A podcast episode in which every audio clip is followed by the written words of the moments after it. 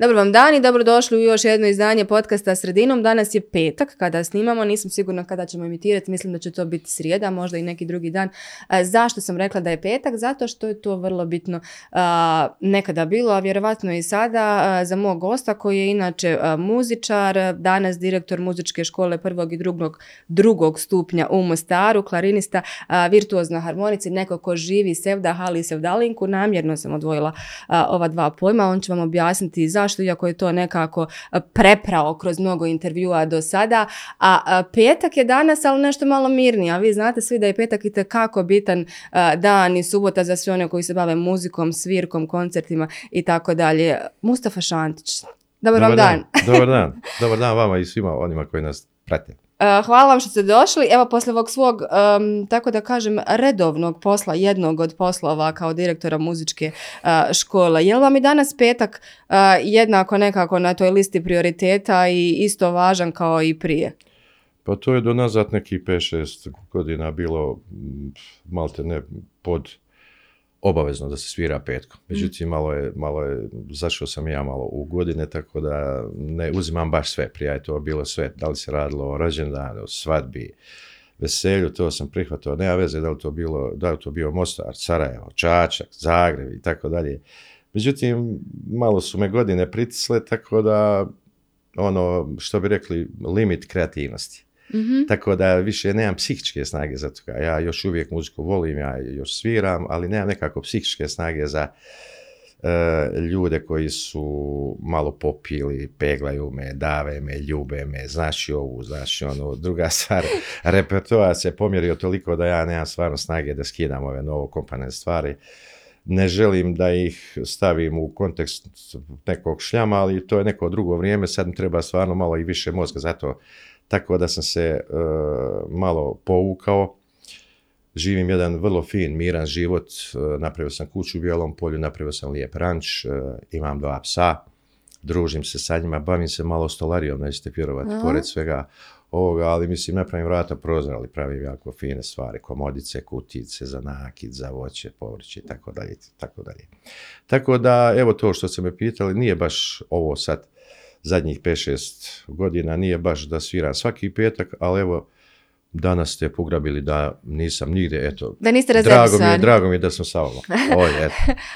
je li vam, žao vam je drago što je sada tako to? Pa jednostavno to je neki biološki proces. Mhm. Mislim, to je, prije se zato imala malo i snage i tako dalje. Međutim, sad svirati svadbu ili neko veselje, rođena i tako podrazumijeva malo i fizičke snage koje ja, nažalost, više nemam na pretek. Mislim, dok sam bio mlad, evo kažem vam stvarno, mislim, nije bilo poziva da ja to nisam prihvatio osim ako nisam bio negdje drugo zauzet i mhm. tako dalje. Idemo, imam par prijatelja u, Sarajeva, u Sarajevu sa kojima radim vrlo često, oni su uvijek na stand-byu i tako dalje. Hoćemo li, hoćemo, nećemo, nećemo. Međutim, i oni su izgleda u toj fazi. Prvo pitaju gdje ćeš, šta, kako. A ja ako predlažem nešto, ko je, šta je, kakav je profil ljudi, da nije mlada raja, mhm. da, da ne ide neka novo komponovana muzika. Uglavnom prihvatamo malo da kažem, starije varijante i tako dalje, ljudi koji na neki način poznaju Sevdah i vole Sevdah kao, kao, kao pojam i Sevdalinku kao pjesmu. Guštaju u tome nekako. Guštaju, ono, pa jes, mislim, evo to što ste malo prije rekli, ako ćete mi postaviti to pitanje šta je sevdah Ajde, re, između ostalog, jer vi, vi vrlo često u svojim intervjuima objašnjavate ljudima da, i ponavljate što ja kažem stalno to, jeste, da, da ljudima kažete da sevdah sevdalinka nije jedno te isto i, i objašnjavali ste i na samom početku Mostar sevdah reunina zašto je to bitno i zašto ste tražili ovaj, to značaj. Međutim, šta bi značilo to u praksi živiti sevdah i, i sevdalinku, dvije odvojene stvari? Sevdalinka se ne može živjeti. Mislim, Sevdalinka je klasično bosansko-hercegovačka muzička poetska forma. Ništa drugo sem, sem jedne fine bosanske tradicije. Mhm. Ništa drugo. A Sevdah može biti sve. Mislim, svako stanje koje nije normalno od plaća, suza, radosti, tuge i tako dalje, to može biti sevdah. To se može, ako to posmatramo iz nekog arapskog mhm. ugla i, i, i, i tog prevoda, mi kad smo napravili prvi CD Mostar Sevdah trebali smo da napišemo neku recenziju vezano za sevdah. Šta je sevdah? Pa smo se malo našli u čudu, nema niko pojma šta je sevdah. Sevdah je ljubav, hajde dobro dalje, mislim šta je. Sevdah je dert, sevdah je ne, neproživljena ljubav i tako, mislim, bilo je tu definicija, ali nijedan nije onako čista. Mhm. Pa smo se malo na internet dali gore, zvali neke ljude malo stručnije u tom smislu i oni su nam predložili da malo pogledamo neke arapske prevode i, taj, i, i tako dalje. I došli smo do definicije. Definitivno sevdah je e, tečnost koja kruži ljud- ljudskim tijelom i u različitim momentima može da probudi različitu emociju. Ne mora to biti ni radost, to može biti sasvim nešto dalje. Deseto, ali ne, može, ne mora biti isključivo sevdalinka da bi se slušala, da bi se proizveo sevdah.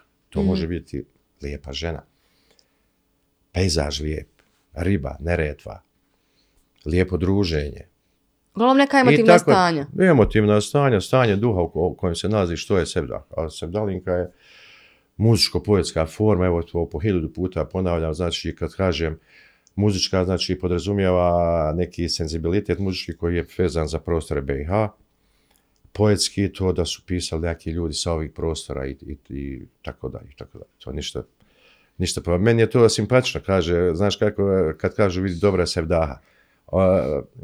Čist je naum.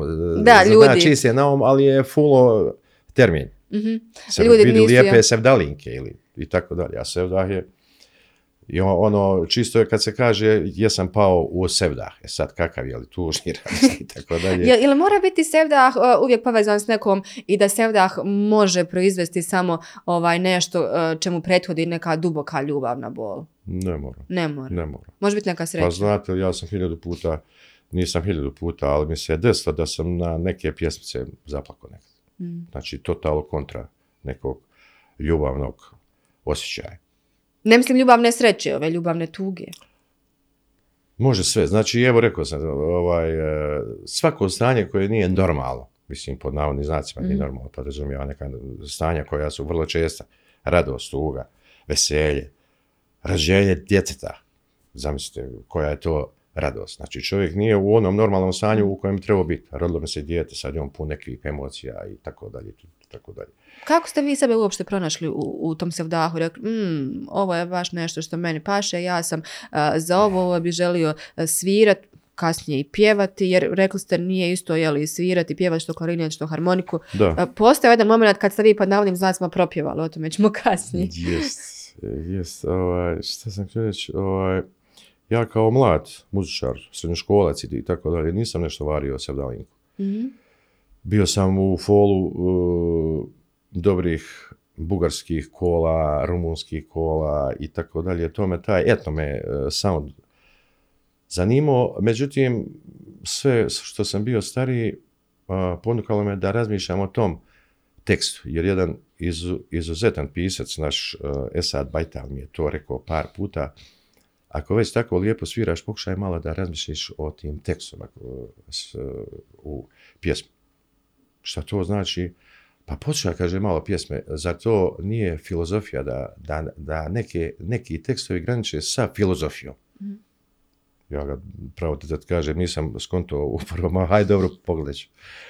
Uglavnom, malo pomalo, neki tekstovi su stvarno tako minijaturni, mali, a puno govore da to meni stvarno mi je oduzelo dah neke, neke stvari. Kad se udubite. Ono. Kad se podubite, mislim, evo, i to sam par puta na intervjuima pričao i tako dalje, evo jedna od, od tih je Mostarska prava. Jer se puno tog nekakvog erotskog naboja p- provlači kroz tekst, ali je to sve upakovano u fin jedan poetski tekst, tako da vi nemate pojma ono, da li je to istina ili, ili nije.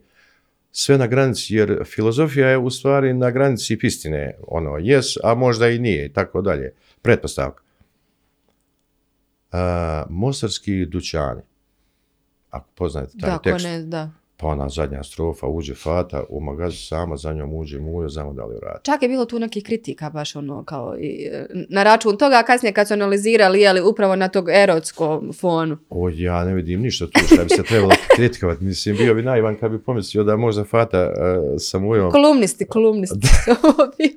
da, da ovaj, pokušava da mu smanji cijenu nekog proizvoda. Mislim, hajmo, hajmo biti konkretni. Aj, dobro, to. Istinita pjesma vezana za uh, doba, za tursko doba ovdje, kad je neki Ali Paša dolazi ovdje sa vojskom i to vrijeme kad imate, mislim, bit paša u to vrijeme generala, to je znači imate svači život u ruci, dolazi u Mostar, ali preko Neretve živi lijepa Mara, u, u koju je on zaljubljen. E sad, i Mara daje neke povratne informacije i tako dalje. Uh, u jednom momentu knjigu piše Paša, ali Paša pismo piše. Mari, lijepa Maro, bili bi pošla za me? A Mara kaže, vidite, samo, samo zapam to, da me prosiš, ne bi pošla za te, a da se oženiš, bi se otrovala.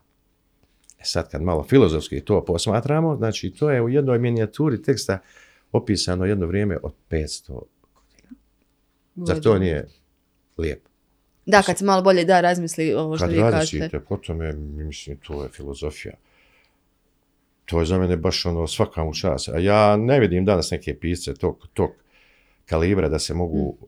baš tako u toj minijaturi snaći kao, kao I toliko ti. izraziti. I toliko izraziti, znači u tri, četiri riječi on to piše čitavo vrijeme turskog uh, zuluma koji je bio ovdje i tako dalje i tako dalje. To je strašno. Mhm. A to kad s- mene baš me ono čudi kako su postojali tad, pazi, nemate interneta, nemate Mhm. struje, nemate vode, nemate ništa, ali takva emocija i takva poezija izlazi iz tih ljudi, tako da meni to strašno. I u posljednje vrijeme strašno me zanima to. Svaki E, tekst. Spomenuli ste da sada ono onako fino birate gdje ćete svirati, kako ćete svirati, kakva će biti publika između ostalog struktura, Naravno. jer vam se baš ne da što kažete ispunjavati sve želje i neke novokomponovane ovaj, muzike i te playliste, Da. kako već. Što mislite o toj novoj muzici? Mislim, puno je tu žanrova, ne možemo se da mi reći ovaj žanr ili ovaj, ali slušate li, čujete li, e, dopire li do vas ili vas to uopšte i, i ne zanima, niste nekako u toku jer ne vidite se tu. Da vam pravo kažem, ja nemam nikakvih certifikata da kažem šta je dobro, šta nije. Ja kao muzički znalac vas pitam. ali, ali, ali mogu da, da ovaj, potvrdim da svako vrijeme e, ima nekakav pod navodnim znacima Mostar Sevdah. Mhm. Znate, možda su nekad taj Safit iz Zajm i Himzo Polovina i Zehra Deović i tako dalje bili Mostar Sevdah nekog vremena. I vjerovatno su propraćeni dok nisu izbili na, na vrh te muzičke skene vrlo negativnim kritikama. Tako smo i mi. Isto Mostar Sevdah, prvo ja sam bio skeptik, mislim, uh, upustiti se da razmišljate o sevdalinci i da je svirate i da je pjevate je veliki izazov, vjerujte, ako želite da je donosite na onaj pravi način, pa kontajući i na ovaj tekst o čemu sam pričao, tako nije to tek tako baš ono potpjevati. Mislim, to je baš, to je, to je neko posebno stanje sevdaha i razmislite malo o tekstu. Ne možete nešto, ako je tužan tekst, sad smijati se i, tako dalje i tako dalje. Tako i ovo novo vrijeme, ova no, nova folk rock muzika je došla na neka vrata koju su prihvatili mladi ljudi. Ja stvarno ne. Ja ne vidim tu nikakvu onaj umjetničku vrijednost. Međutim, ne mogu reći da nemam pravo na to. To je jednostavno muzika ovoga doba i sad ne možemo da, da podsjemo tu, tu, tu masu ljudi koji, je, koji to sluša, koji to, koji to posjećuje, koji, mislim, ne mogu, jednostavno. Druga je stvar, da li mi to volimo ili, Da, da li se sviđa ili ne? da li ne sviđa. Ako vam se ne sviđa, ili prebacite kanal i otiđite s nekim, popite kafu, nemojte slušati ovu Prijovićku ili Sanju ili ne znam nija koga i, tako dalje. Nevjerovatno je to. Mislim, e, kažem, svako vrijeme ima neki svoj Mostar Sedar, neku novu muziku, neki novi sound koji, nažalost, ili na sreću, nemam pojma, kažem, a nemam nikakvih certifikata da ja kažem da li to valja ili, ili ne, ljudi su prihvatili, pogotovo mladi ljudi, i treba to malo, mislim, ne treba to baš šutati. Ipak Poštovati to u treba cijeniti, poštovati u toj mjeri koliko, jer mi postojimo, mislim, estrada postoji na račun e, publike.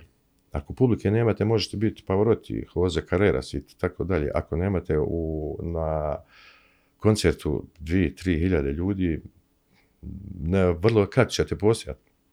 E sad, ljudi koji, koji možda i nemaju sluha, ali nažalost više se muzika ne sluša, već se gleda. Lijepa, zgodna djevojka će više privući ljudi nego neko ko zna izuzetno dobro pjevati. Nažalost. Da, onda to više nije stvar umjetnosti, nego nekih ovaj, drugih stvari, neke druge percepcije i No, ovaj, neki drugi vrijednosti ili nevrijednosti. Da ne ulazimo mi sada da, da ne sudimo jer to je nije naš Još nešto posao. samo da ovaj, izvini što te prekidam, ovaj, generalno u čitavom prostoru ex bivše Juge i tako dalje, nastalo jako čudno vrijeme što se toga tiče, ja ne znam kako su to vrijednosti, ali za mene nisu, Ali evo pretpostavka da recimo želite dovesti neku klasičnu zvijezdu u Sarajevo iz žanra klasike, pop roka, roka me- metal, bilo šta, da je svjetska zvijezda, sakupit ćete možda nekih, hajde plafon, 40 lju- hiljada ljudi, 30 hiljada ljudi, naćete ili Koševo ili ne znam nija i tako dalje. Međutim, korida u Čevljanovićima ove godine je sakupila 250 hiljada ljudi. Ovamo se sluša nešto lijepo, a vamo se gledaju volovi kako se bodu. Mislim, sad ko će tu naći vagu nekakvu i, i tako dalje, šta je za nas umjetnost, šta mi volimo, šta ne volimo i tako dalje. Odnosno, kakva je struktura stanovništva, pretpostavljam? Pa, struktura može biti svakako, ali ako mi nemamo naviku slušanja, ako nemamo kulturu slušanja nečega što je, što je nametnuto kao vrijednost, Je li to onda do obrazovanja, gospodine Pa Šantić? naravno, naravno, naravno. Sve to potiče iz klupe, što vam se servira u klupi, to je to. Zato bi ja želio da se ova sevdalinka, konačno, i jedna fina narodna muzika, ne mora to biti sevdalinka. Ima jako još lijepe, ja ne znam, ako pratite, recimo, bugarsku narodnu scenu, rumunsku narodnu scenu, ljudi su već to uveli u nastavni proces Mhm. i izučavaju to. To je jako, jako Kao lijepo. svoje nacionalno blago. Naravno, naravno. To kod nas i postoji u nastavnim planovima programa, međutim, vrlo tanko se dotičemo toga, tako da se to još uvijek smatra nešto, ono, znaš, nemoj to, aj malo Mozarta, aj malo Beethovena, aj, aj tako dalje. Međutim, imam osjećaj da narodna muzika napreduje toliko da se mora to jednog dana desiti. Mhm. To, recimo, vrlo često spominje šef Narodnog eh, orkestra radio televizije Beograd Ljubiša Paković, kako, bi, kako se to trebalo dani dana napraviti jer to više nije svirka, ono, znate, hajmo, trala babalan, postoje note, postoje aranžmani, postoje, postoji jedan e, orkestar koji je, koji je kopija klasičnog orkestra i tako dalje. Postoje, imamo violine, pa imamo klarinete, flaute, viola, čela, sve to skupa. Mora se jednom stati ukraj tome da se muzika stavi baš u kontekst pa i bosanska, pa i hrvatska, pa i srpska, da se stavi u kontekst nacionalnog dobra i da se uvede u nastavni proces. Da djeci serviramo to ovaj, što Mislim, će kasnije to ne, moluju, ne moraju voliti, ali jednostavno da znaju da je... Evo, Da imaju informaciju, da su da imaju upućeni. informaciju da je sevdalinka bosansko-hercegovačka muzička tradicija, da je to u Hrvatskoj tamburica koja se vrlo mm, pomno njeguje i, Mhm. i tako dalje, da je to u Srbiji narodno kolo, da je to u Bugarskoj narodno oro, da je to u Rumuniji isto tako kolo i tako dalje, francuske šansone i tako dalje. Fado u U Portugalu. Fado, to oni sve jako puno njeguju. Šta je kod nas, ja, ja, ja, ja ne znam još uvijek, pa valjda će doći ovaj bolonjski pristup, pa možda će se i to I taj bolonski eksperimentalni, čini mi se kod nas još uvijek. Dobro, spomenuli ste ove instrumente, onako, i orkestar i svašta nešto. Um, vi harmonikaš, uh, klarinista, uh, pjevate, uh, Klarinetista. klarinetista, tačnije. Je, je. Ovaj, Klarinista, šta bi mogao klarinit. klarinetista, da, ko je klarinet. Da. E, Kako, kako su posloženi ti instrumenti i sve te uloge u vašem životu? Recimo, može li harmonika bez klarineta ili klarinet bez harmonike? Ono, idem ja samo klarinet ili samo ću pjevat? Moj otac kad je poučio talenat kod mene, e, pošto sam se ja pred televiziju stavio kad sam god nekog harmonikaša vidio, ja sam ono, znate, kao balavac svirao i on je skonto, hajde, harmoniku ćemo kupiti i tako dalje. Znači, harmonika je instrument koji sam ja prvi počeo svirati. Klarinet još nije bio ni, ni uopšte nisam znao šta je to. E, ja sam svirao, svirao malo pomalo napredovo, završio osnovnu školu, znači možda sam od rijetkih e, učenika koji nije imao osnovnu muzičku školu. Bio sam takav talent da su me primili direktno u srednju školu. Preskočili ste osnovno Preskočio obrazovanje. sam ja se za, za, za to vrijeme, toliko sam bio pod navodnim znacima poludio što se tiče muzike, htio sam da znam i novote, sve sam naučio ja do srednje škole. Kad su došli tamo, pitaju me kako si završio šesti razred osnovne škole, ja kažem nisam uopšte bio u školi. Šta? Nemoguće. Pa su mi postavili još neku otpjevaj melodiju, haj zapiši to, ja sam to sve zapisao i tako da, tako da Notni sam zapis, sve zapisali. Jednostavno. I htio sam da sviram violinu.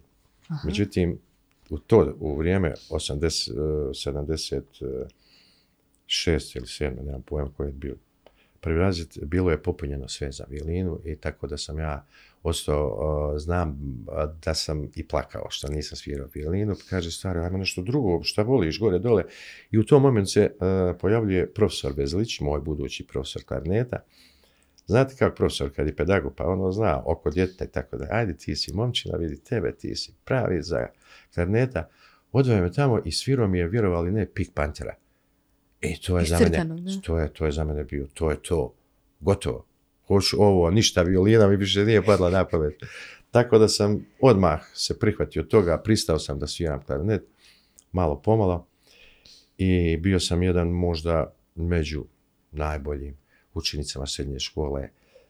Diplomirali smo skupa ja i moji par kolega sa simfonijskim orkestrom, što je danas rijetkost, da mhm. stavite učenika srednje škole da svira sa simfonijskim orkestrom ali eto, bili smo zaista napredni, pored svih e, interna, državnih nagrada i tako dalje. Bio sam po bezbroj takmičenja i tako dalje i tako dalje. Svirao koncerte, predstavljao školu u Zagrebu jednom, u Beogradu, Novom Sadu. Sve sa ovom uh, profesoricom tvojom, kako se zove, Meliha. Meliha Ona je bila kao repetitor i tako dalje. Da smo, vrlo često smo bili, bili smo skupo u Zagrebu, bili smo skupo u, u Beogradu, jednom u derventi na nekom takmičenju i tako dalje. I onda je došla poslije toga vojska, godinu dana i upisao sam akademiju u Sarajevu. I eto, to je jedno predivno doba. Kako mi je bilo tada u Sarajevu, na akademiji? Pa mislim, haj nećemo pa akademiju spomenuti, ali je bila olimpijada, mislim, to je, to je, to je stvarno doživljaj biti u to vrijeme kad nije bio u Sarajevu, nije ništa vidio, stvarno je to bilo predivno vrijeme, eto, potvili se tako, ja sam 83. u septembru pošao na akademiju i onda čitao vrijeme počeo sam da sviram. I sticajem okolnosti sam svirao Kirk, Kirk Douglasu, znate da je to glumac, veliki glumac. E, I tako još nekih stvari, onda je bilo jako puno para, mislim, to je baš... Ovo, Kako mislite bilo je puno para, od svirki ili... Novca, novca je bilo puno, jako to se prije bacalo, mislim, to, to nije se, nije se pare davale, bi, se bacalo, mislim. A gdje ste svirali Douglasu? Kirk Douglas, svirao sam sam u restoranu Lovac. Znate gdje je to? Znam, ako je i dalje na istom mjestu. Jeste, to je od, odmah iznad akademije gore. gore. a pa je još jednom dolazio u restoran Gong, to vam je preko puta prava. Ako ste bili u Aktualnog prava sada. Pravnog fakulteta. Pravnog fakulteta, preko Miljacke. Preko Miljacke, tamo gdje je ovaj likovna, jel? Jeste, imaju dva ribara, pa odmah dva... sljedeća ulica je kako se zvala, Bože dragi. Ima onda sporednih nekoliko, broj da. Keršovanija broj 7. E, i tu je svraćao. I onda su tu pune kafane bile, mislim, čas se trošilo, mislim, ja sam kakav student, mislim, kakva li neka studentska soba, ja sam bio gospodin, ja sam uzeo stan, vozao Audi, mislim, to je nevjerovatno. A, kako ste odmah u, dospjeli u te vode u smislu idem ja tako svirati i zarađivati, ono, jeste li stizali sve to na fakultetu, pa onda navečer te svikli, pa kako je to bilo je, bilo je teško, ja se dan danas pitam kako je to moguće sad, kad posmatram to vrijeme i tu energiju, taj, tu snagu, kako je, mogu, kako je moguće izdržati da ste uh, ujutro od 7 i po pa do 12 na predavanju, pa nekad i poslije podne i onda svirate od 7 do 1 do 2 sata na večer. To je, to je za mene, sada je to nemoguće do danas, ali se svira. Dobro, tada vjerojatno i mlađi i entuzijastični, Ma, mlađi, puni snage. I onda sam, jednu godinu sam zaista morao, ovu prvu godinu kad sam, uh, potac mi je radio u fabrici uh, Đuro Sala i mhm. nije me mogao financirati baš tek tako. Ono je bilo strogo sedmicu dana, ne znam nija, i za voz, i za povratnu kartu, i, i za klopu i, tako dalje. I to je bilo sve. Međutim, hajde gore, je bilo još studenta koji su htjeli da sviraju i s jednim kolegom, Emirom Cerićem, sjećam se iz Banja Luke, ovaj, hajmo tražiti posao, hajmo, hajmo mhm. svirati negdje, znamo svirati, znamo pjevati. Obišli smo jednu večer smo pobišli malte ne čitavo Sarajevo, ha, gore dole i bahnemo u taj gong. Mm-hmm. Dobro večer, dobro večer, mi smo studenti, mi bi svirali ovdje, ako možemo svirati za dnevnicu, ako ne, smanjili bi e, dnevnicu samo da imamo večeru. Večera je tad bila, ono, znaš, super, nema šta jest, bogati, dođeš gore, ono, hajde, voza je menza, ono, znaš. I u studentskom domu. U studentskom mm domu, jeste, i tako dalje, menza, hajde, samo da mi jest nešto, i tako dalje.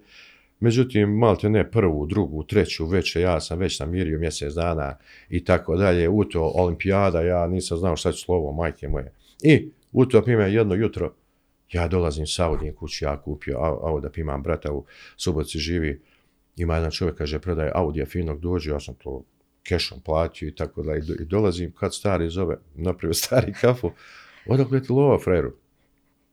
Kažem, stari, radim ja, baš ono, iznenadio. Kako, kaže, kako, bola, kako, nije mi, nije mi jasno, evo ja radim mjesec dana, pa, pa ne mogu, ne mogu far kupiti, a, a, a kamoli auto i, ta, i tako dalje. Tako da je to vrijeme tako bilo, mislim, nisam ja nešto posebno, ali to je takav posao. Mislim, to je takav posao i to nije moglo vječno trajati. Ja sam vas za sebi u glavi imao ono, ne može to vječno trajati, mislim, ne može ja, ja biti student, vozat auto, imat stan, a drugi se zbili u one kućice, jedva, jedva plaćaju stanarinu i tako dalje, i tako dalje. Ugla- Uglavnom jedno jako, jako lijepo vrijeme. Koliko je to trajalo? Svo vrijeme fakulteta? Četiri godine je to trajalo fakulteta i s tim što sam ostavio diplomski malo, ajde, mislim, došao sam do diplomskog 87. Mhm. tako, haj velim, otići malo na more pa ću se u septembru vratiti i, ta- i tako dalje.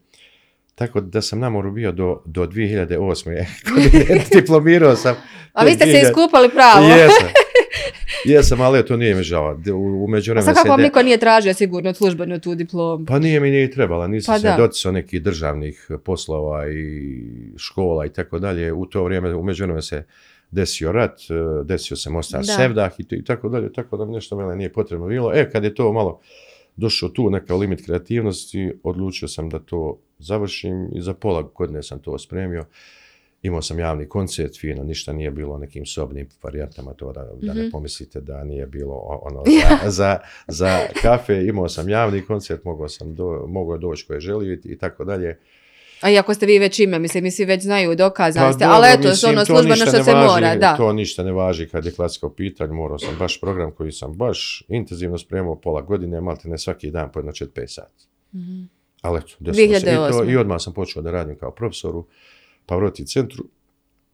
E, I eto sad, malo pomalo gore dole, radio sam 10 godina kao profesor, sad sam direktor. A da se vratimo na, na ove godine, ove divne što spominjate u Sarajevu, vrijeme Vučka, ja ću reći Vučka, ovaj, i, i te neke i kreativnosti i snage i svega. E, kome ste tada još svirali? S kim ste bili u kontaktu od ovih velikih ovaj, imena tada? Mislim, ima i ljudi koji su obilježili jednu epohu na kraju To me krajeva. vrlo često neko pita, kad si bio u- Sarajevu u to vrijeme, morao si poznavati puno tih Da. pjevača, muzičara i tako dalje. To je tačno da sam im poznavao, ali ja sam imao sasvim drugu jednu varijantu rada u Sarajevu. To je ono, ako si čula, na suho. Mhm. Nema razasa, ne, ne, ništa. Ja nikad nisam izišao iz Sarajeva po brdima, gore po Sedreniku, po Sobunaru, Na Bistrik, E, Na Bistriku gore su bile te kafančuge gdje je razaz. Drmo, mi smo bili neka gradska varijanta, ono, tiho starogradske i ja sam Aha. čitav gore e, taj studentski staž proveo svirajući na suhu. Mhm. Možda sam dvije, tri svirke imao preko razasa i tako dalje. Em što je to e, kulturnije, pristojnije, sviraš ono što voliš, ja sam zaista tu starogradsku pjesmu volio, a već i tada je bilo folka koji, koji ja nisam podnosio. Mislim, nisam podnosio tu buku, niti taj profil ljudi koji to sluša. Uglavnom sam uvijek bio, evo, ako poznajete Sarajevo centar, dole, Dolac Malta, Mhm. e, Grbavica, Možda možda Skenderija, na mladi. Skenderije, do, ma to je bilo zaista jedne predivne, predivne svirke i to je drugi profil ljudi koji, koji sluša to. Mislim, zaista se može ljudima svira da, i da te saslušaju ovdje, mislim, gdje je razaz, to rijetko ćete ko čuti ili, ili, ili, ili već taj, tako dalje. Tako da mi je zaista drago što sam proveo taj dio. Svirao sam sa Ciganima Pavlovićima. Mhm. Recimo, to mi je baš onako bio u pravom smislu riječi zanat koji sam ja savladao sa njima. Ja nisam njih pitao kako se svira, nego sam ih slušao. Mhm. Oni su tako imali tih fora za aranžmane, za, za neka sola i tako dalje. Bili su puni, puni su, velika je duša bila kom, od, od, od starogradskih, od šansona, kancona, ne znam ni ja, tako da sam ja od njih malo pokupio svega toga i šta ja znam, i baš mi je bio merak svira sa njima. Vrlo, možda tri godine smo svirali skupo. Je li nepreželjena želja, ovo je nepreželjena, Tome Zdravković? Jer on to negdje izlazio, jel tako, u, te slične, ovaj, odnosno Jest, bio je aktualan tu u tim, jest. pod navodnim znacima, mjestima, kafanama gdje ste vi tada ordinirali. Jest. Toma Zdravković je isto, ako poznajete Sarajevo, ako znate akademija, muzička, odmah uz one stepence, kad se popinjete, bila jedna kafana koja se zvala 071. Aha, To je bio pozivni gra, e, broj za Sarajevo. Sarajevo. I to je držao e, moj dobar prijatelj Fudo, nažalost više nije među živima. I tu sam prvi put vidio, vidio Tomu Zdravkovića. Međutim, tako je puno bilo, puna je kafana bila, nisam mogao da uđem tu. Ali smo ja i par kolega ga slušali vani. Slušamo, opet je tu neka suha varijanta bila, ali je, ali je, ali je bilo simpatično. Slušati ga čak i, i vani. Eto, desilo se tako da nikad nisam imao priliku da ga poslušamo ono sa merakom, da dođem, da popijem nešto i, i, da ga slušam, ali uvijek je to bilo u PDK, ili on tamo, ili vamo, ili bio već u, u gongu ručo, ja nisam došao, ili gore na Sedreniku kod čuvenog Mehe i, i, tako dalje, ja pođem s nekim prijateljem, hajmo nešto ručiti, tako dalje, evo kaže, tu je sjedio Zdravković. kada? Prije pola sata, ja, ja, i tako dalje, tako da je, da sam prošao kraj tome, ja nikad nisam mu rekao ni zdravo, a volim Tomu i cijenim njegovo umjetničko djelo koje ste, evo i ovaj film koji ste gledali, to je stvarno, mislim, jedan, jedan bojem koji se, ja mislim, neće roditi Kako kako vam izgleda onaj film? Pa simpatičan je. Simpatičan je i dosta je, ovaj, kako se zove, originala. Mhm. Ono što, sve što sam vidio na filmu sam čuo od, od, od Mhm. prijatelja, ljudi, da je, da je živio tako kako je živio. Živio je za muziku, zi- živio je za kafanu, pa i njegovi tekstovi u, u njegovim pjesmama su svi protkani ti nekim kafanskim terminima i tako dalje, tako da je, mislim, bio baš ono bojem koji će se teško, teško više roditi. Zato je Toma. Ka- kakav profil kafane a, Mustafa vi volite? Jel, mislim, kafana nije svaka kafana ista. Evo, mislim, samim tim i, i vi gdje ste svirali nije to isto kao i na nekoj drugoj lokaciji. Šta je za vas recimo ono super prihvatljivo, optimalno, e to je prava kafana i to je mjera, to je mjesto gdje se susreću i kultura i umjetnost, a opet ima i tu dozu šarma nekog. Pa dobro, kafana je mjesto gdje možete da do- doživite hiljadu neugodnosti, ali i, i isto tako i, i jako prijatnih stvari. Nikad se nisam bavio nekakvim kafančugama, tipa pjevaljkama i tako dalje, mada, mm, mada je bilo svirke, ali ja to ne, ne, ne uzmam kao neki estradni staž, to su možda bile neke zamjene i tako, harmonikaš neki, ima neki Mhm. posao i Mustafa možeš mi je za, zamijeniti ko pjeva, ne znam, neka rada, seka iz, iz dobro možeš dobro. To je bilo to, ali inače ne podnosim kafanu e, takvog tipa, gdje se lumpuje, gdje je sve polupijan svijet, gdje, gdje jednostavno svak sebi za pravo daje da se dere, da se... Restoran je lijep, e, nešto što ja zaista volim. Tu možeš i svirati. Čini mi se da bi onda gdje me sluša neko svirao bi za vrlo malo para, to bi bilo 10 maraka, samo me slušaj. Mhm. Mislim, međutim, kad ljudi ne slušaju to, onda vam je sasvim svejedno gdje ste. Ako publika ne, ne, ne poštuje tu ljubav koju želite da im, da im poklonite, onda je svejedno gdje ovaj svirate. Ali u, uglavnom voli malo stariji profil ljudi, ljudi koji to slušaju, pogotovo sad u posljednje vrijeme, zadnjih 10-15 godina, kad stvarno samo sviram sevdalinke i, i pjesme, iz, iz, zaista mi je za takvu vrstu ponašanja trebalo možda 3 do 4 godine da napravim neki bypass u smislu da više me nemoj tražiti sviram folk, neću, neću, pa što, zašto, pa ne, tako da je to hop hop i nakon 3-4 godine počelo ono, kad se Mustafa zovne, zna, znaš da će slušati Da, možete očekivati. Sevdalinka i to je to. Tako da sam u tom filmu sada. Sevdalinka, lijep prostor, koncerti naravno, koji su sat, sat i po, Mhm. osviraš svoje, naplatiš to fino, ideš kući i, i to je to. I jako često snimam nešto, zovu me ljudi, čak ih i ne znam. Znate, ono, kad se snima u studiju, postavi se ne, neki prazan prostor, Mhm. neki osam taktova i ti dođeš na, na poslovu tog što čuješ, jo, malo posviraš, snimiš, naplatiš i čao. To je to. Dobro funkcionira. Prije, prije Dobro, to drugčije bilo stvarno. a vi niste jedina osoba u svojoj porodici koja se bavi muzikom, ili cijela porodica u muzici. I supruga je Pa- nešto, pa i sinovi. Niko se ne bavi muzikom, ali su svi muzikalni, baš kompletno svi. Znači, Ali niko ono baš aktivno kao vi. od, od dede, ne, ja sam jedini profesionalac, znači ja se jedino bavim profesionalno tim. Deda, nena, stari, otac, majka, brat, sestra, ja, gospođa moja. Gospođa moja je od iz e, čuvene familije Jusić. Mhm. Moj punac i recimo Ivica Jusić od dva brata, djeca. Mhm. Tako da je onda djeca da vam ne pričam. Mislim, moj sin, ako pratite YouTube, možete ga naći tamo jako puno ovaj, ima klipova, e, fantastično pjeva Sevdalinke, mada nije samo na tom žanru, evo sad Bosni on je počeo da svira harmoniku, inače, evo da se pohvalim prije par dana, diplomirao na DIF-u, postoje profesor DIF-a, u, u, nastavit će dalje, ide magistarski red, onaj magistarski studij, tako da smo svi muzikalni baš ali ne naivno, već baš i, i tako dalje. Gospođa moja je jedno vrijeme se i bavila muzikom, pjevala je prije rata u Ruži. Mhm. Sa čuvenim Neđom, Kovačevićem, sa Seom, Trnovcem i tako dalje. Bila je djevojčica, mi, mi smo se tad i upoznali i tako dalje i tako dalje. Tako da smo nekako sa svih strana, pogotovo djeca su pokupila ta gene. Uh, stariji sin mi se bavi muzikom, međutim to je za mene malo nedokučivo. To je nešto što ja ne kontam, to su već neki, neki zvuci, to je povezano i, i, i, i sa tejpovanjem gitare i sa nekim zvucima azerbeđanskim, uh, afričkim i tako dalje. To je muzika koju ja ne razumijem, ali vidim da on uživa u tome, prema tome sine. Je, jel podržavate, recimo, je, biste li sutra rekli sinu, bez obzira što si završio taj fakultet, čestitke, sve diplomirao, ako bol da je li magistrirao, da. ovaj, nemoj se ti ipak baviti muzikom, ili biste rekli, bavite se. Ko da, ste me, ko da ste me čitali misli, fan. Mislim, e, danas, današnji profil e, jednog e, umjerenog gosta je čovjek koji će doći pristojno, pristojno slušati te, dati aplauz. To je, to, je, to je poseban profil ljudi.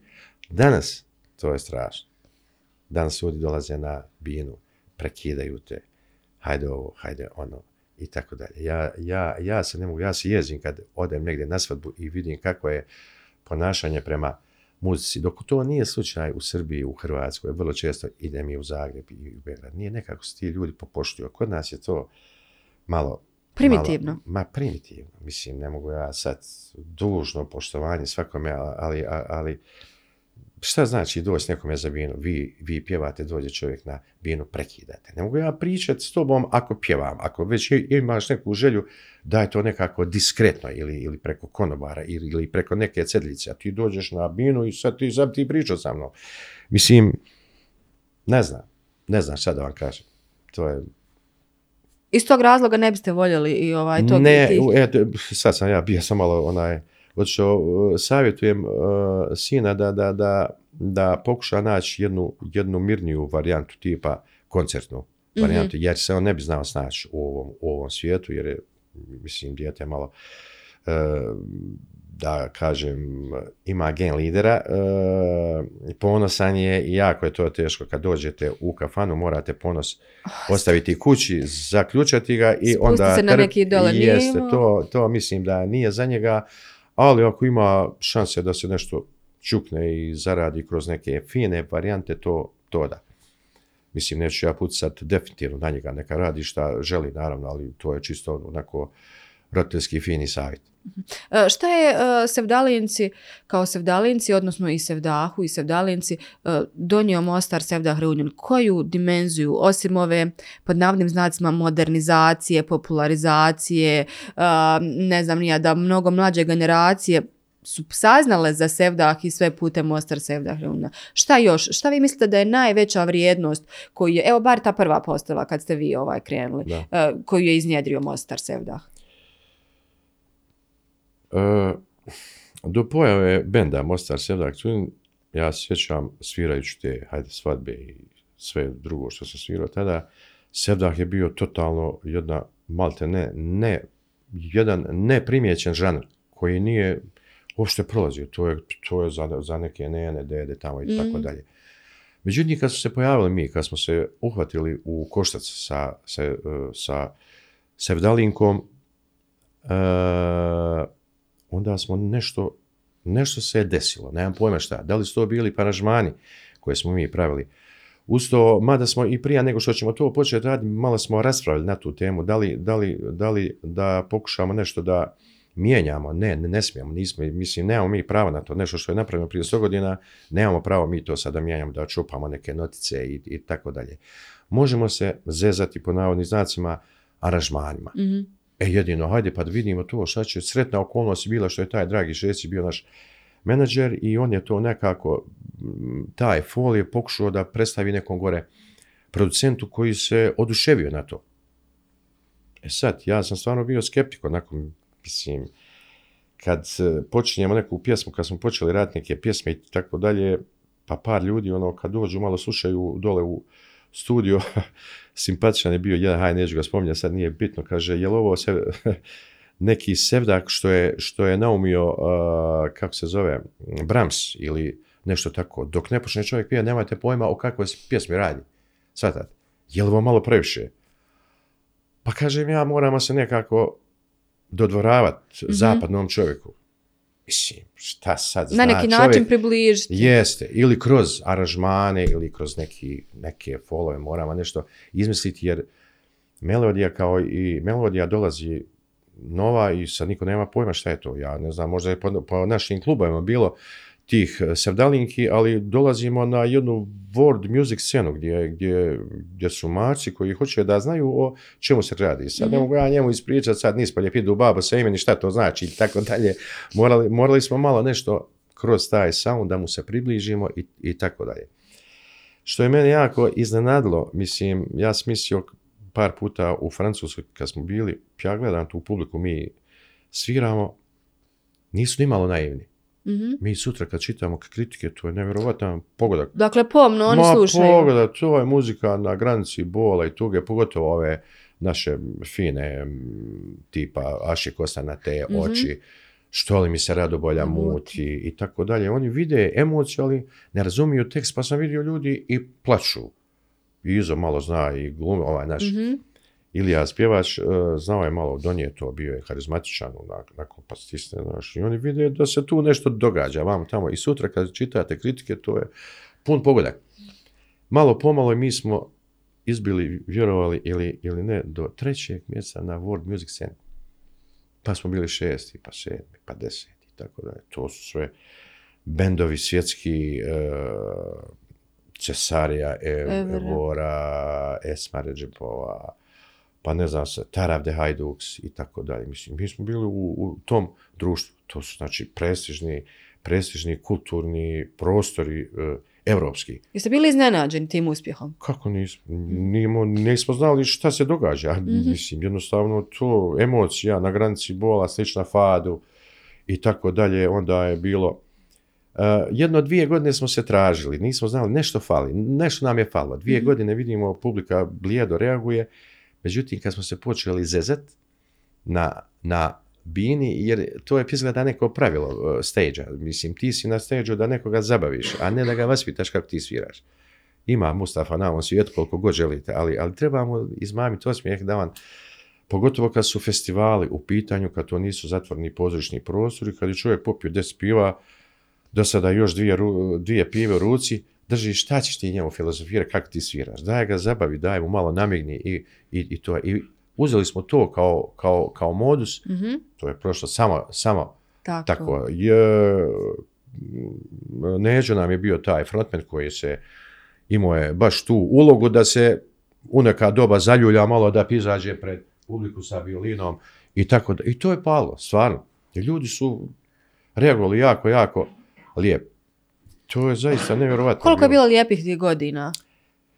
11 godina smo uh, bili, opet po navodnim znacima, u avionu. Mhm. To je li vam bilo iscrpljujuće to ovako? Mislim, nisu to bilo samo vikend, pretpostavljam, imate vi radnim danima i svašta. Mostar Sevda se e, posmatrao, ono, to su već bili nedodirljivi ljudi, ono, znate, ja se sjećam, ja, ja, ja, ja hodam uh, Sarajevom gore i tako da upiru ljudi jednoga iz, iz Mostar Sevda. Mi smo bili kult, ono, brand, nema dalje, shvataš. Međutim, kad bi oni znali koji je to jad i čeme, dok se vi na aerodromu ne snađete, dok se čekirate, dok uđete u avion, pa kasnije avion, pa dođete, recimo, vrlo često se slijetali u Beč i sjećam se u 7 i 5 je bio avion za Sarajevo i vrlo često, možda jedno 10 puta, dođete i dočekate ti neki 5 sati prostora koji čekate na aerodrom, ne možete zapaliti, ne možete kola 5 ev- eura, cigare 5 eura, sendvič 7 eura, mislim, grozno i hajde, hajde, samo da mi je sletu u Sarajevo da se najedem gore dole, otkazan let. Mislim, ja vam ne mogu opisati taj jad. Magla, bez bel. Ma, to je katastrofa. I njih uopće ne interesuje da li ti imaš novca za, on ti naravno plate prenoćište i to je sve. Ti se snalazi kako god znaš, hodaj, šetaj, vamo, tamo, gore, dole i, i, tako. Onda Neđe je bio jako bolestan čovjek, on je imao neku kontraleukemiju gdje je morao svaki mjesec vaditi po litar krvi. I dok se on, što bi rekla moja nana, averti, trebalo mu je 15 dana da to namiri i, i tako dalje. Tamo se malo smiri, daj ponovo, vadi i, i tako dalje. Onda Izo je jako bio bolestan. Uh, Ljilja je imala 27 cm željeznu šipku u nozi. On, ona je pala negdje u Njemačkoj i, i, i slomila je ovu butnu kost. Tako da je to show, mislim, show Dakle, sve s nalazima ste išli nekako.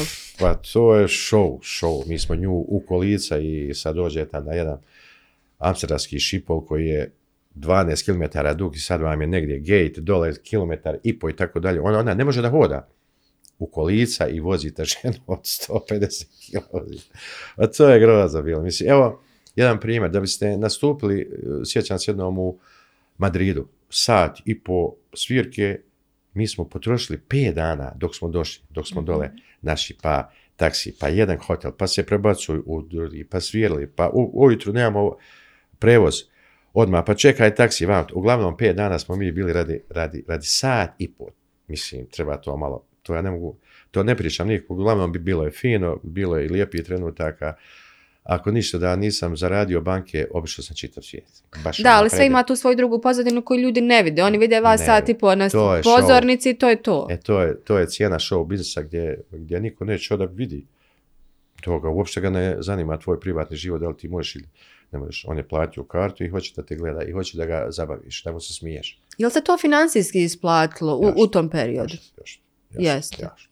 Dakle, Bilo je, makar bilo je je. imalo tu neku... ovaj, Bilo je, bilo je, bilo je jako, jako, mislim, bilo je novca i tako dalje, to je puno super, to je svjetski, svjetski eh, band bio i to je jako fino bilo plaćeno. I eto, nažalost, smo, se raspali zbog... Jel vam toga- žao što ste se raspali? Pa mnogi kažu, mi nismo imali pravo na to. Mislim, Niste imali pravo da se raspadnete. Ne, ne, ne, to, to, je, to je jako simpatično ovako. Šta ću ja slušati sada, kaže, gdje Ja. taj novi CD? Malo smo sebični, E, malo, publika. ja, ono, šta ću. Međutim, eh, stigla nas je malo i biološka starost i, i evo kažem, ove bolesti koje su bile ona i tako dalje. I jedna vrlo bitna stvar, a to je nedostatak sluha za kompromis Mhm. nismo se mogli ovaj, snaći, odjednom smo, odjednom smo postali svi e, šefovi, odjednom smo počeli da solimo pamet jedan drugom, pa jedna ne, e, netrpeljivost koja je išla preko, preko muzike. Jel, Mhm. Jesu ovdje D-mol, nije ovdje fis-mol i tako dalje, tako da to, ja sjećam kad smo snimali CD, ja sam izlazio iz studija malte ne kao da sam tek razmijenjen, tako sam djelovao, mislim, to je toliko naporno, bilo grozno, grozno. Koliko Ja ste sam- snimali? 11 CD-ova smo snimali. Ne, koliko ste snimali to tada kada je bilo naporno, bilo, vremenski? Pa u prosjeku jedno 15 dana. Jel to po cijeli dan, ono, snimate? Po cijeli dan. Usto se malo i popije kafica koja Mhm. i tako dalje. Razmišlja se o pjesmi, šta ovdje, šta ondje, pa da uđi studio, vamo tamo. E tu sam vidio ogromnu razliku između me, nas, mene, Miše, Sandija, Drago, mi su ipak malo mlađi bilo. Neđo je bio stariji i bolestan. I Izo je bio bolestan i Ljilja. I sad, mislim, ne mogu ljudi, ne mogu ljudi sat vremena biti, a, a, a, a kamoli 15 sati. Mislim, to je baš bilo, pa je i tu to, dok ti njima nagodiš, dok se oni naspavaju, dok uh, srede glas, dok, dok, dok jednostavno budu sposobni da potpjevaju tu pjesmu. Onako to je- kako treba, da. to je treba, mislim, treba to, ja to vrlo rijetko pričam, jer, jer, jer to ljudi ne shvataju. Što nije snimio? Pa nije moglo, zato što je bio umoran, zato što je bolestan, zato što i, i tako dalje. Pa bilo je dana, pa smo morali čekati dan, dva. Ne može jednostavno se nahladi, ne može pjevati, tako dalje. I eto, 11 godina smo postojali, prve dvije, tri godine baš ono interesantno bilo, evo od nas su počeli male svajce gore dole, da bi to 2000 sedme puklo po svim šavovima i tako dalje. Ja sam izišao podatle možda malo više revoltom, a kasnije sam skontao da je to ovaj, kako se zove, možda i jedan najbolji potez u životu šta, šta sam napravio. Jer taj veliki bendovi imaju svoje vrijeme postojanja. To je 10 godina. Znači mi smo za 10 godina 11 CD-ova snimili i ispričali sve priče što i trebamo pričati. Ja mislim da smo sad htjeli još jedan CD, ja ne znam šta bismo snimali, jer smo otpjevali sve tradicionalne pjesme, malo te nešto postoje.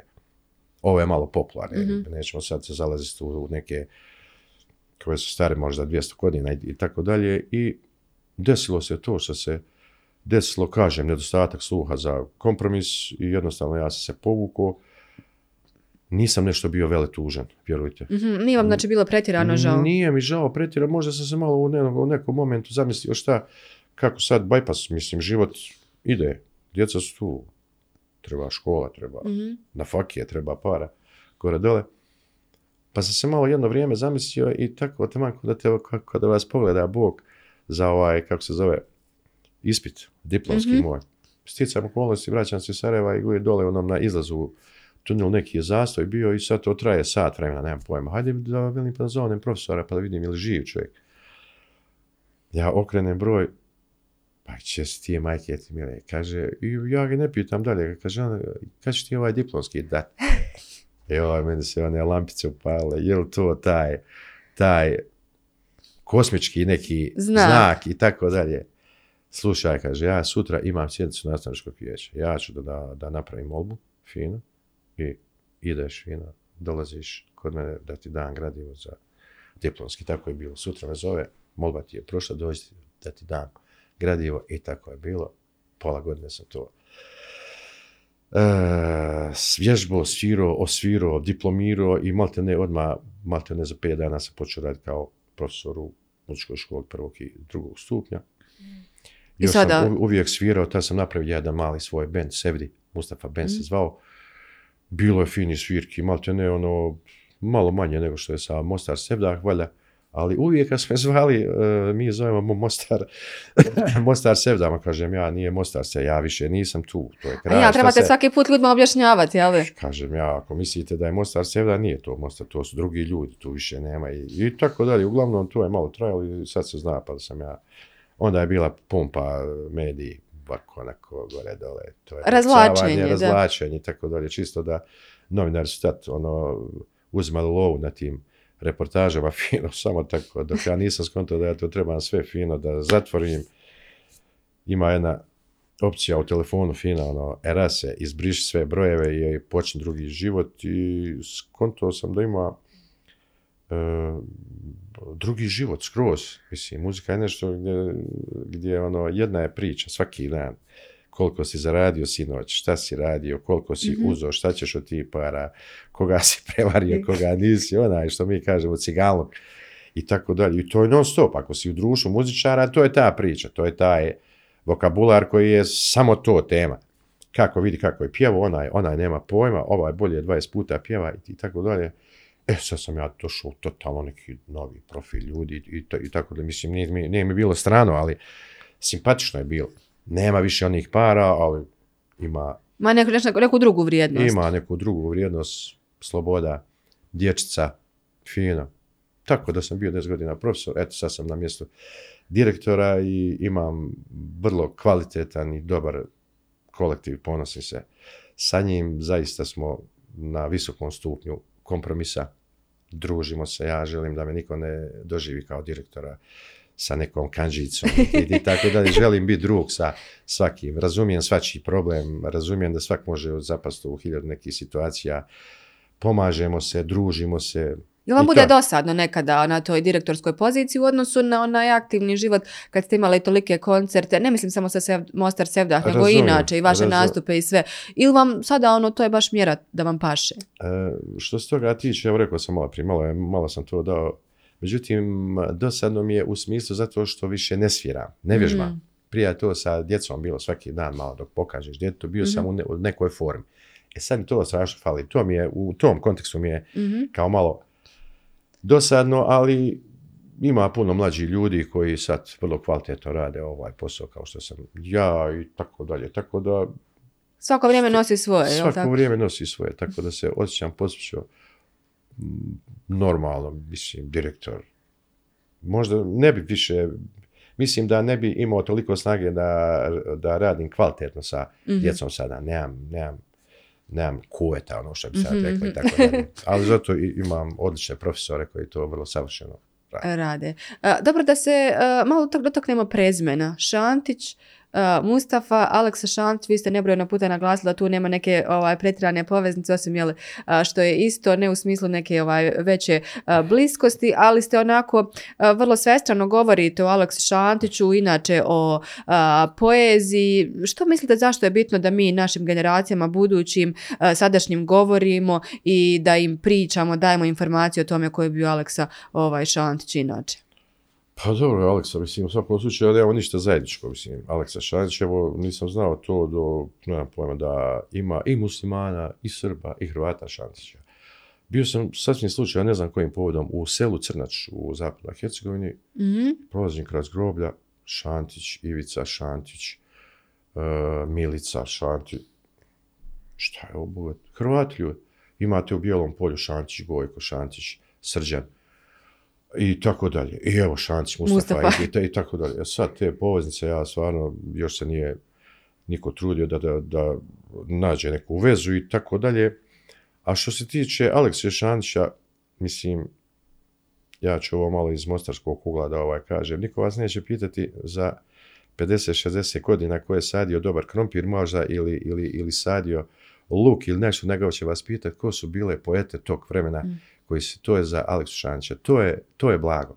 To je kultura za koju se kači e, svak, Pog- pogotovo zapadni čovjek. On, on kad dođe, njega to ne zanima ništa, ni flora, ni fauna, nego kultura. Mhm.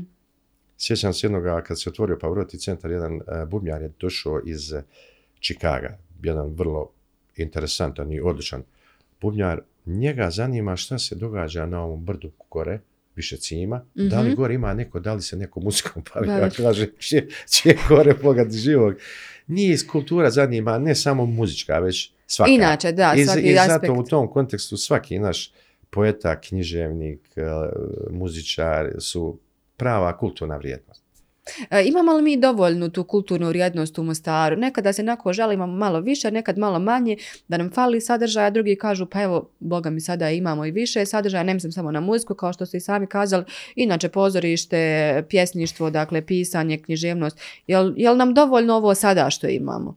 Ma nije. Mm. Nije, ja mogu to da odgovorno tvrdim, jer ja kao učenik srednje škole sam morao svakog petka da, da budem na koncertu klasične muzike sa potpisom profesoru i dežurnim profesorom. Znači ja sam, nije da, da sam primoran, nego je to bio u sastavu nastavnog procesa da se mora petkom ići slu- slušati klasična muzika. Muzika. Znači svakog petka je bio koncert klasične muzike Mhm. što je danas, kad je bio koncert, nije bilo, ne znam, pet, šest i tako dalje. Inače su se vrijednosti totalno pomjerile, više kultura nije ono što je bila, Mostar je bio nekad jedan e, veliki kulturni centar na, na, na prostoru ex juge, njegov, e, da kažem, kulturni meni prije rata je bio ogroman.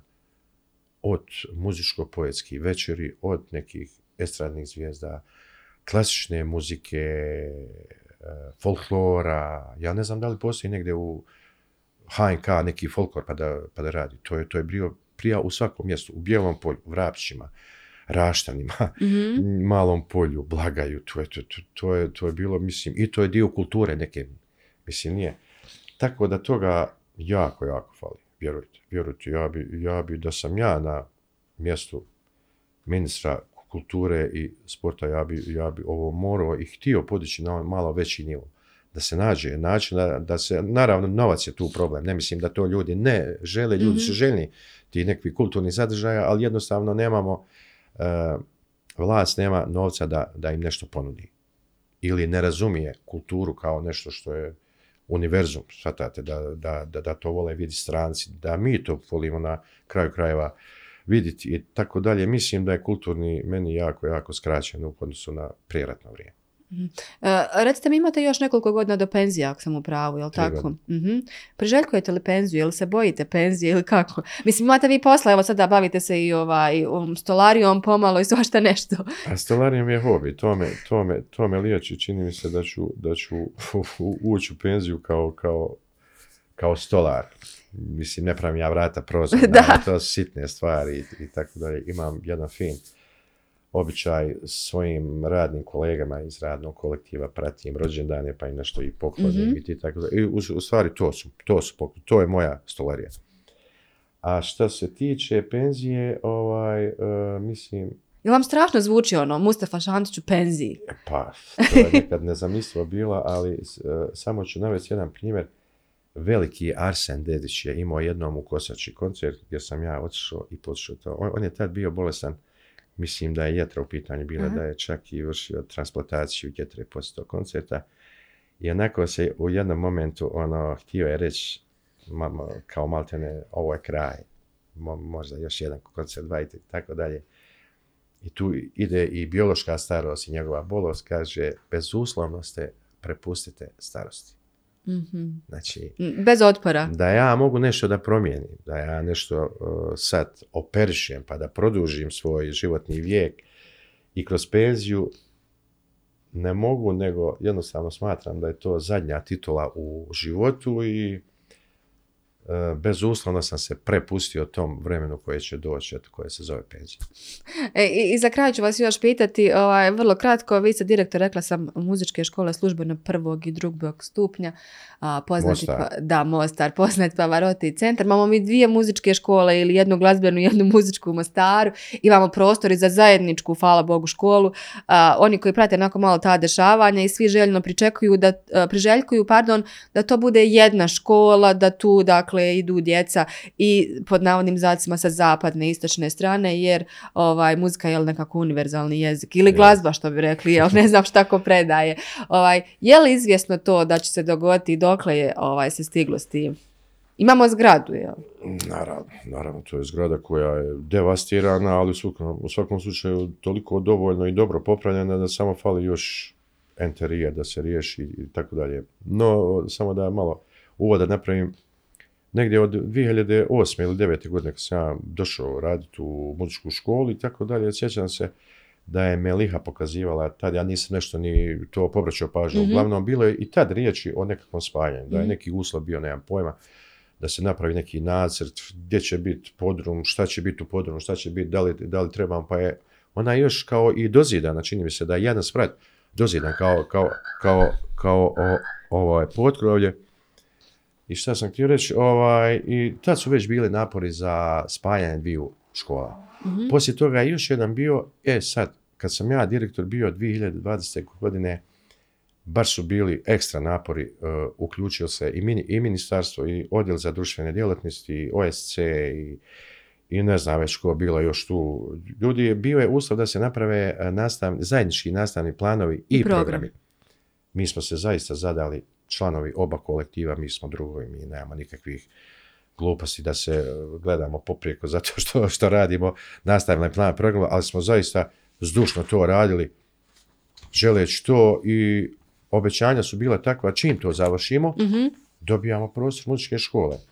Malte ne, sutra kad se to završi, idu radovi na Unutrašnji samo, enterijeru, jer se navodno novac postoji. Ja sam čuo da je e, bila Turska spremna čitav uh, instrumentarij da kupi. To je Tika, ogroman tako, novac se, od, da. od klavira, kla- klarineta, flauta i tako. Znači, kompletno sve. Imali smo jedan predivan koncert, možda jedan od najljepših kulturnih događaja u federaciji zadnjih deset godina. To su riječi šefa OSC-a koji je tada gledao taj koncert. To je bilo ispred muzičke škole. Mhm. Zaustavljen je bio saobraćaj, bile su tu zvanice, stolice, svjetla, jedan predivan koncert. Ja sam onako malo a, to nešto posmatru, kažem ja, Bože dragi, jel, jel sutra prelazimo mi tamo, ne mogu da, ne mogu da vjerujem. Toliko je napeto bilo, mislim, bila je i presica, obećavaju sve to i tako dalje. Međutim, poslije tog, čini mi se, 19. juna ili jula, nemam pojma kada je bio koncert, apsolutno me više niko nije zovno na tu temu. Zašto se nije, uh, zašto se nije nastavilo sa sa tim, zašto nema radova, zašto su, zašto je to, svak se ušutio, taj šef OSC je nestao, čak nisam stigao ne da ga pitam šta se događa i tako dalje. Svak se ušutio, evo do dana današnjeg, da niko nema pojma šta je razlog, zašto se, zašto nemamo inicijativu za spajanje te dvije škole. Mhm. Nacionalni balans u muzičkoj školi treba da posluži čitavom svijetu, čini mi se. I Hrvata, i Srba, i Bošnjaka. Djeca, sve, sve to pomiješano, mislim. Mi stvarno, ja ne, ja govorim, eh, recimo, evo, Damir Bunaza nije, nije radnik, član radnog kolektiva muzičke škole zato što je Hrvat, zato što je dobar profesor. Tanja Janić nije zato što je Srpkinja, nego zato što je odličan profesor. I tako sve redom. Znači, mi apsolutno nemamo Valjda tih- se ja isto svira gitara i na ovaj bosanskom planu i na hrvatskom, jel tako? ja, da, ja sam radio i u, i, u, i u glazbenoj školi, to je jedan divan kolektiv. Mislim, mi, nemamo, mislim, nije problem u direktorima. Ne, čarobni štapić nije u, u, kod direktora, već kod političkih stranaka. Koji Čini se ne javljaju Čini usput. mi se. Mislim da ovaj čitav, svi ti dogovori... Jel se može nešto pokrenuti? Jel bila neka peticija, nešto čini mi se čak se i pisala u na koju škole? niko nije odgovorio. Otišla je na Aha. ruke gradonačelnika odjela šefa odjela za društvene djelatnosti, ministru OSC-u, niko ništa nije reagovao. Nisam imala nikakvu ni povratnu informaciju. Apsolutno. Tako da, da sam ja malo ovaj, povukao ručnu, jer vidim da mi ne možemo ništa riješiti. To je negdje, čarobni štatić je, štapić je negdje na nekoj Kod drugih ljudi. kod drugih ljudi to je samo možda stvar nekog kompromisa, da li će se to desiti. Mi smo u toliko groznom položaju, mislim, u totalno ne, ne, nezavidnom položaju, da je to strašno. Mislim, mi koristimo, koristim priliku da se zahvalim Pavroti centru, njihovom radnom kolektivu koji jednostavno ono, daje nam prostor što može, što je, što je dostupno i, i tako dalje. Ono, kad nemaju oni aktivnosti svoji, ustupaju nam onaj prostor, tako da mi koristimo neke njihove prostore. Međutim, sad se pojavila rock škola koja ovaj, ima velik broj djece i automatski im i treba Više i, i termina, prostor da. i malo pomalo se uzimaju te, te sobe, ali još uvijek koristimo neke prostore Pavroti centra i onda smo uh, da kažem mm, velik broj djece se upisuje, sad ne možemo to tek tako, moramo redukovati to. Zbog Mhm, prostora, Zbog, nemamo, da, prostora. nemogućnosti. Znači nemate us, uslove. Nemamo uslova. Vrlo slično je stanje, mada je puno bolje u glazbenoj školi. Mi imamo pet učionica. Mislim, učionicom ja to zovem, a to uopšte nije učionica, to je, to je moja kancelarija kao radni prostor, ispred kancelarije hodnik, backstage, uh, i tako dalje, i tako. Po hodnicima se radi. Jednostavno nemamo prostora, nemamo prostora, ne mogu ja sad zidati. I, I tako dalje.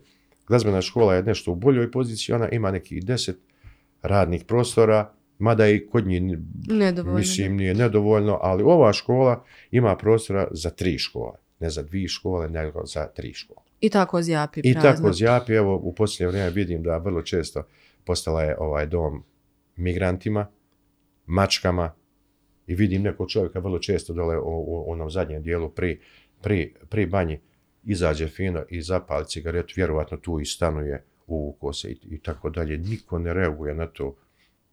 Apsolutno ništa. Ne znam. Ne znam šta će biti. Želim, moja iskrena je želja da jednog dana na sjednici gradskog vijeća Vas neko na pozove? dnevnom redu bude tačka spajanje dviju muzičkih škola u jednu našu staru novu školu sa adresom na Musali, da jednom konačno dobijemo taj prostor, bolji, bolje radne uslove za članove radnog kolektiva i kudi kamo bolji nastavni proces.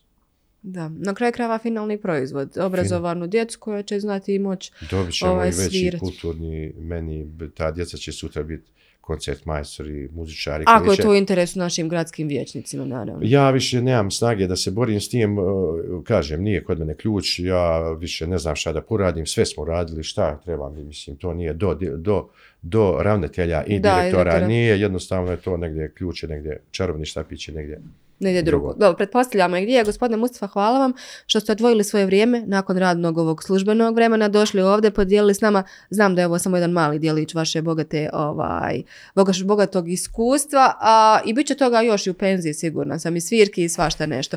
I želim vam prije svega da, pa makar dok još ne odete u penziju, ovaj, se prebacite u ovu zgradu.